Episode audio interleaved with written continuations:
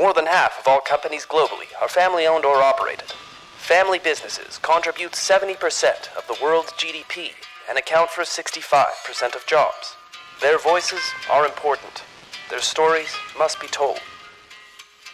Brought to you by the award winning publication, Tharawat Magazine.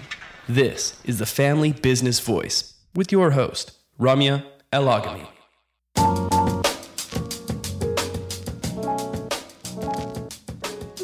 Rossi Boots The Transformation of a Century Old Legacy. Rossi Boots has had first hand experience dealing with the unprecedented retail disruption of the last two decades. Their realization more than a century designing, manufacturing, and delivering high quality footwear is not enough to guarantee sustainability. We had the opportunity to sit down with Melinda Rossiter, great great granddaughter of the company's founder, to discuss Rossi Boots transformation, its newfound flexibility, and the advantage of being able to draw on more than 100 years of excellence in bootmaking. Enjoy this episode with Melinda.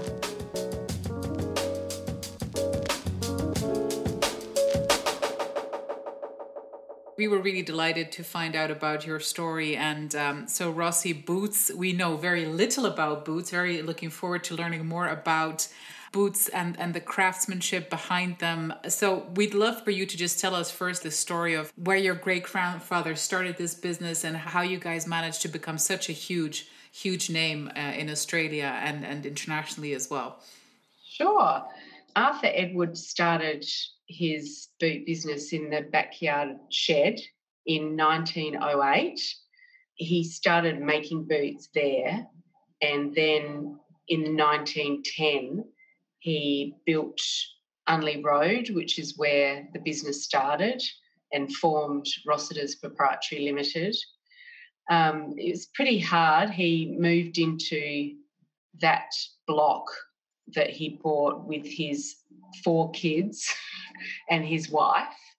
Um, so he risked everything for this business. And it was pretty hard for the five years after that until probably 1915 when World War One started and he started supplying the army with boots. So he got a lot of support from the government, and um, that's probably a reason why this business took off, which is uh, interesting now because we get no support. so it's it's come full circle, but we'll touch on that later. But anyway, so from 1915 onwards, it was a pretty strong business. Um, mm. We supplied uh, the army with boots, and then of course World War II in 1940, where it was something like 110,000 army boots that we supplied over a number of years. But in the war years, the number of employees for the business peaked at over 500 people. So that, that's wow. a very large business for Australia. So obviously, he grew incrementally um, on the back of, of army boots, but he also an avid sportsman. He played at high level football mm-hmm. and he played at high level cricket so he had and formed a lot of associations through both of those sports. And we also made football boots for a number of South Australian National Football League clubs. And that also helped buoy the business up as well once the war wars were over. So yeah, in, in 1988, if we move forward, just so you understand, he moved into Unley with his family, risked everything, and and supplied boots to to the army in 1988. It was the first move he did from Unley factory mm-hmm. to where we were at Hilton only about a month ago because we just okay. moved again. Wow. So 1988, he um, he moved from Unley to uh, Hilton, which was a, a larger property mm-hmm. near the airport here in Adelaide. The business has, you know, spent most of its life in Unley, um, and we've done those last two moves only in, you know, the last sort of 20 odd years.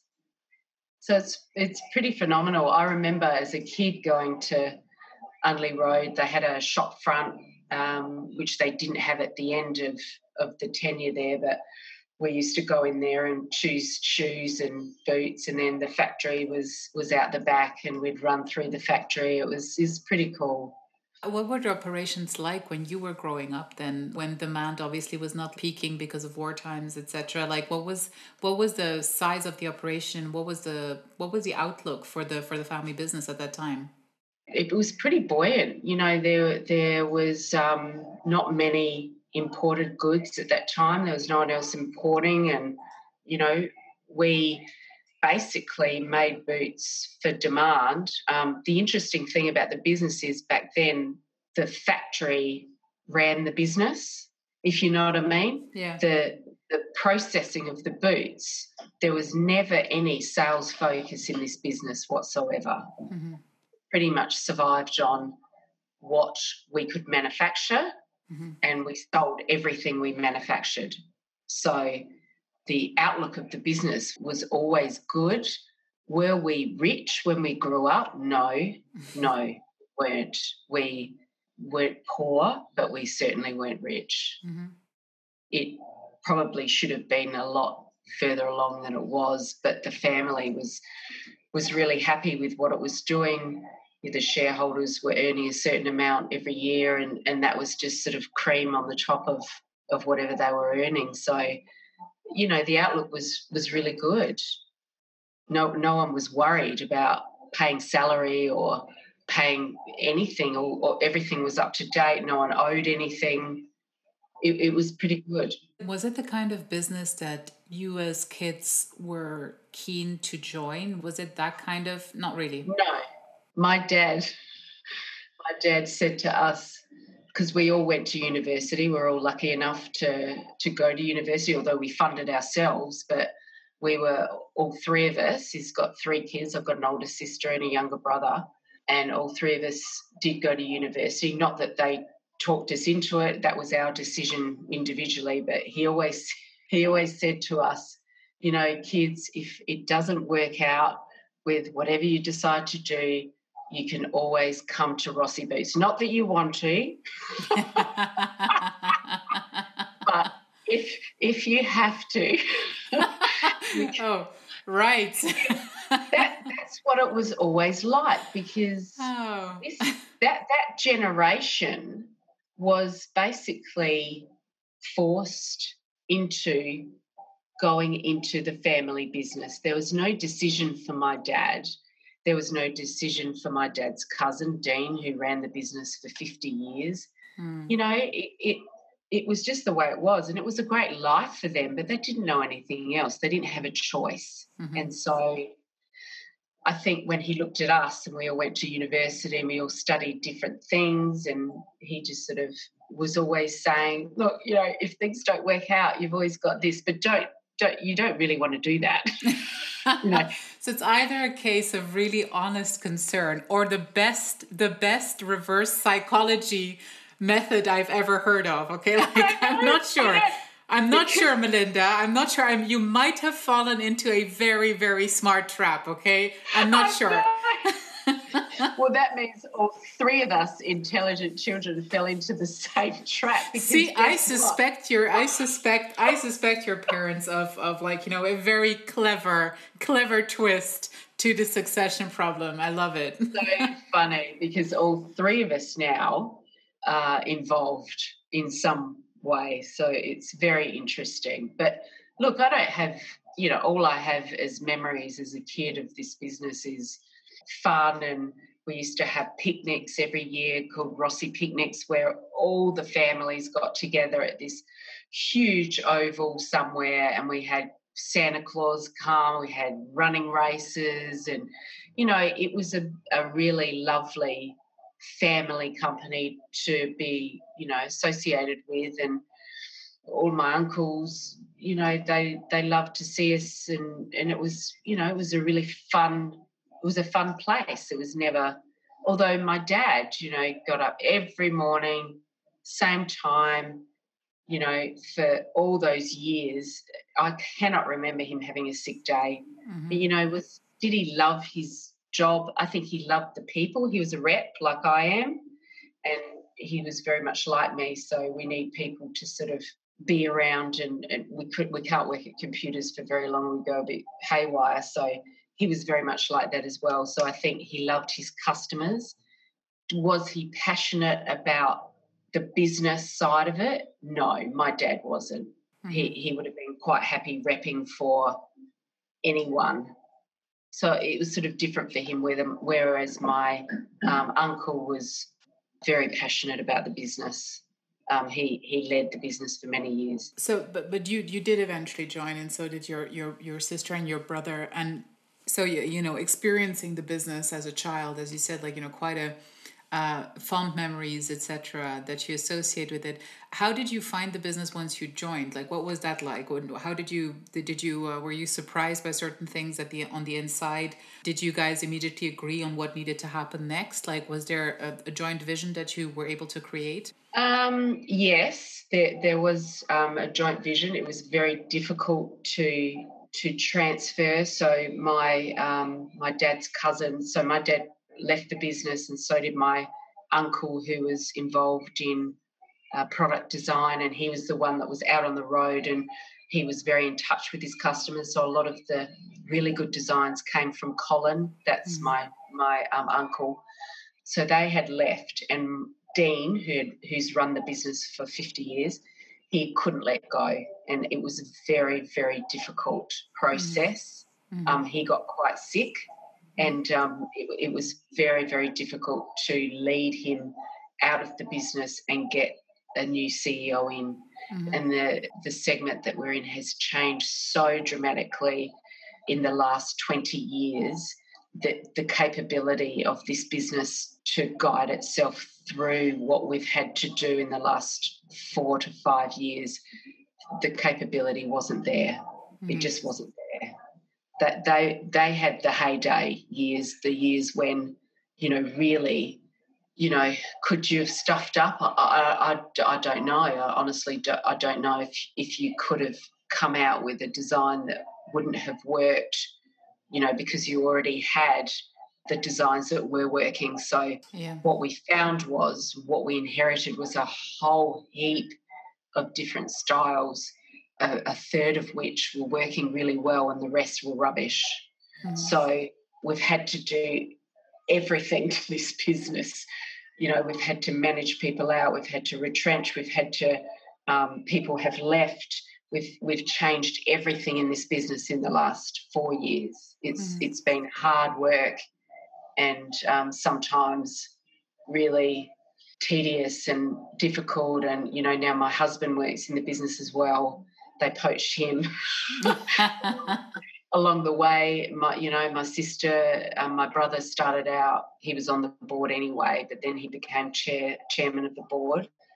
That's a very um, tough thing to go through, I think, right? Like in the sense that how do you emotionally keep the family intact, uh, but at the same time face business realities. So how how did you um, amongst siblings were you guys aligned at least did you have that advantage or we were aligned um, it, this story though isn't uncommon in family businesses as no. you would know especially as they change from generation to generation with a, a family business group here in south australia and it's a very common phenomenon i suppose where you're mm. going from the third to the fourth generation especially where the fourth generation has to work really hard mm. to pull the business up to where it needs to be in the environment that has been created. It's almost like the third generation just leaves it where it is for many, many years and mm-hmm. doesn't listen to what's going on out there.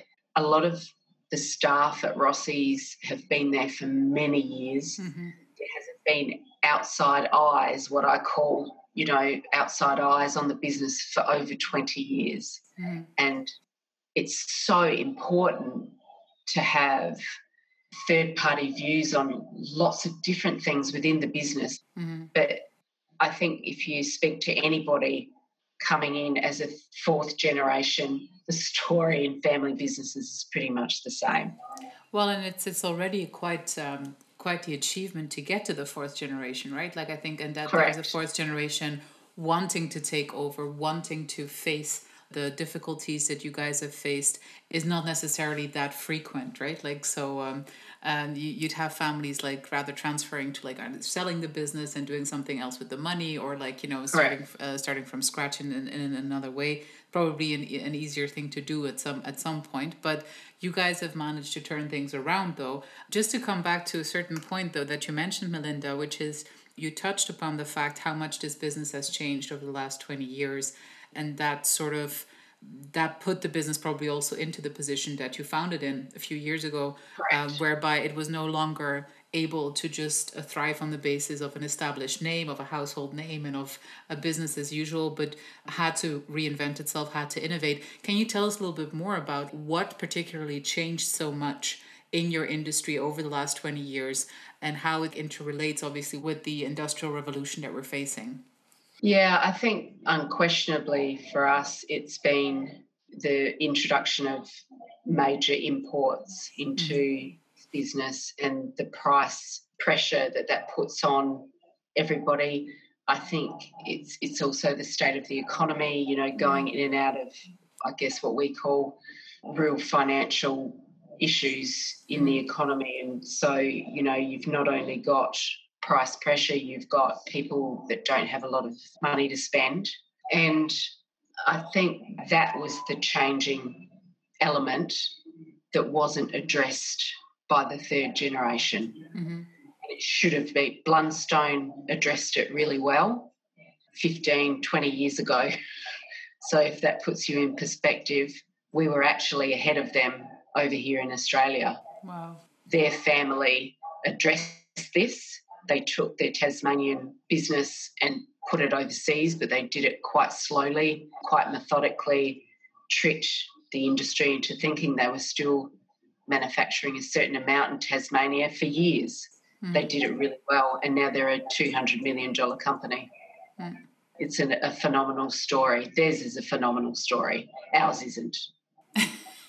It will, it will be again, I am certain. Let's stay very optimistic. Unless you're doing the reverse psychology thing that your parents have taught you. I so, wish I was.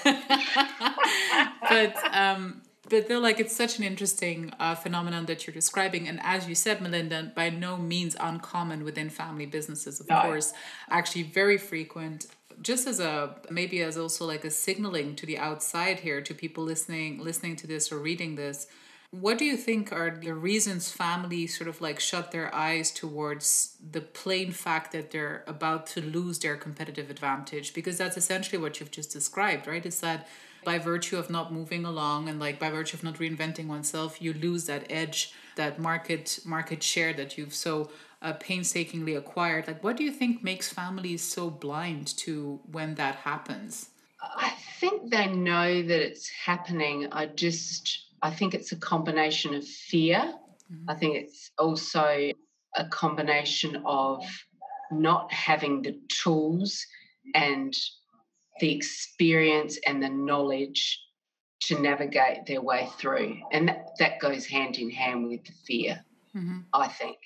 They did try, they did attempt on a number of occasions to import, to, to try to use a formula to assist. So they, they saw the problem. It wasn't that they didn't see it.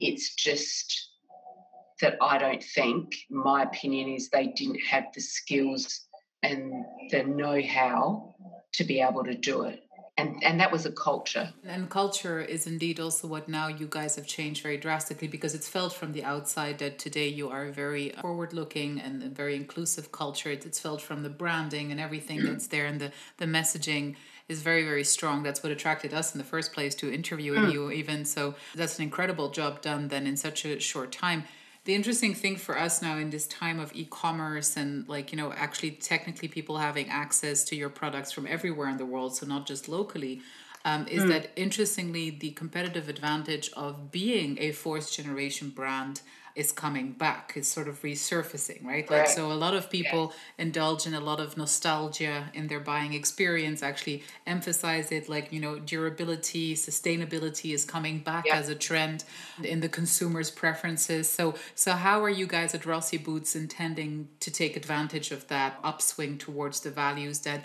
you've been incorporating for, you know, four generations?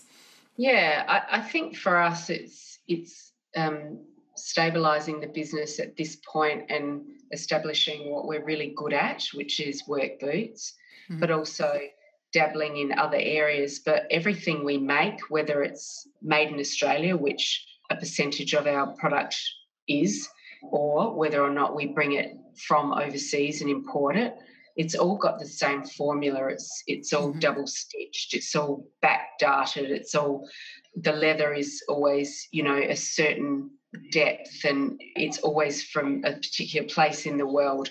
It's a formula that we've used for 100 plus years and mm. it doesn't matter where it comes from, but we very aligned with regional Australia and those products that we supply and have supplied and the reason we're still here is because of regional Australia and we won't give them anything other than Australian made. Mm-hmm. That's what they want. The rest of the consumers don't really care. They're very price sensitive. The farmers here mm-hmm. want Australian made and they want Rossi, and that's what they want. You know, as a board and as a company, that's what we will honour. But the rest of the portfolio we can play with. And a big advantage that we've got is exactly what you said you know, vintage styles of ours that have lasted for 15, 20 years that people will pay top dollar for will be available from us online. You know, we're revisiting a few of those styles and creating different versions of them. We'll be very strategic about where they're available and, and the price that they'll be, whether they're Australian made, whether they're not. It depends on what segment we're selling to. But it's it's a it's it's difficult. It's difficult to work out, but for us, as long as we can supply that chain, you know, which is the reason we're here, regional Australia with Australian made, everyone's happy. It's incredibly an incredibly great position to be in right now. I guess for the next few years, especially as you guys now are set up more competitively with the new structure and the new culture. But um, so you're saying like regionally made, um, sorry, Australian made, regionally focused um, family owned? Does it matter? Does it matter to australia's market? Does it matter internationally? Are you guys intending to leverage on that a lot? Yeah.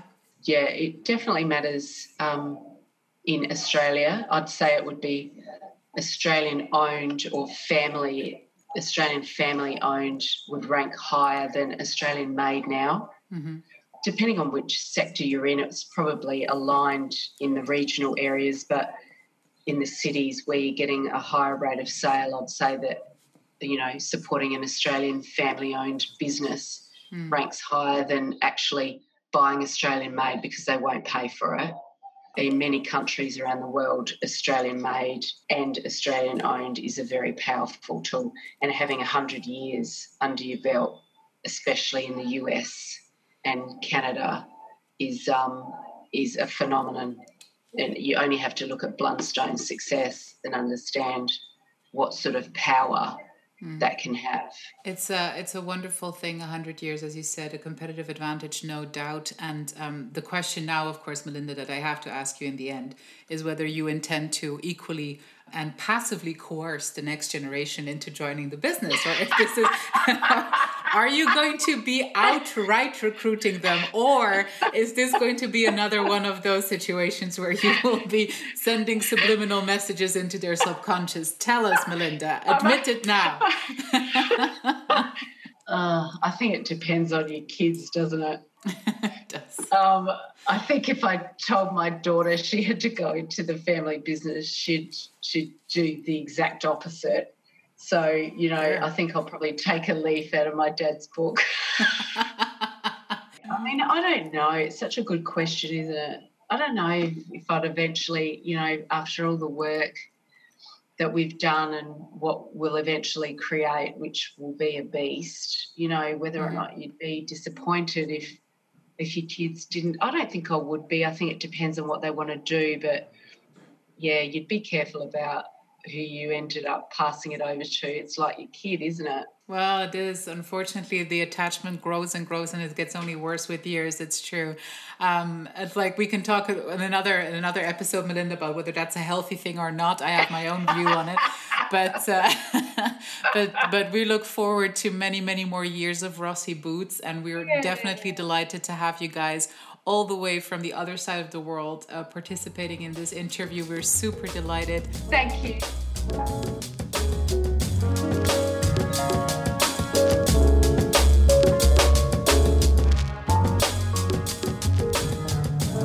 Thank you for listening to the Family Business Voice. Subscribe to our channels now on iTunes, TuneIn, Stitcher, or Spotify to be notified of our weekly episodes.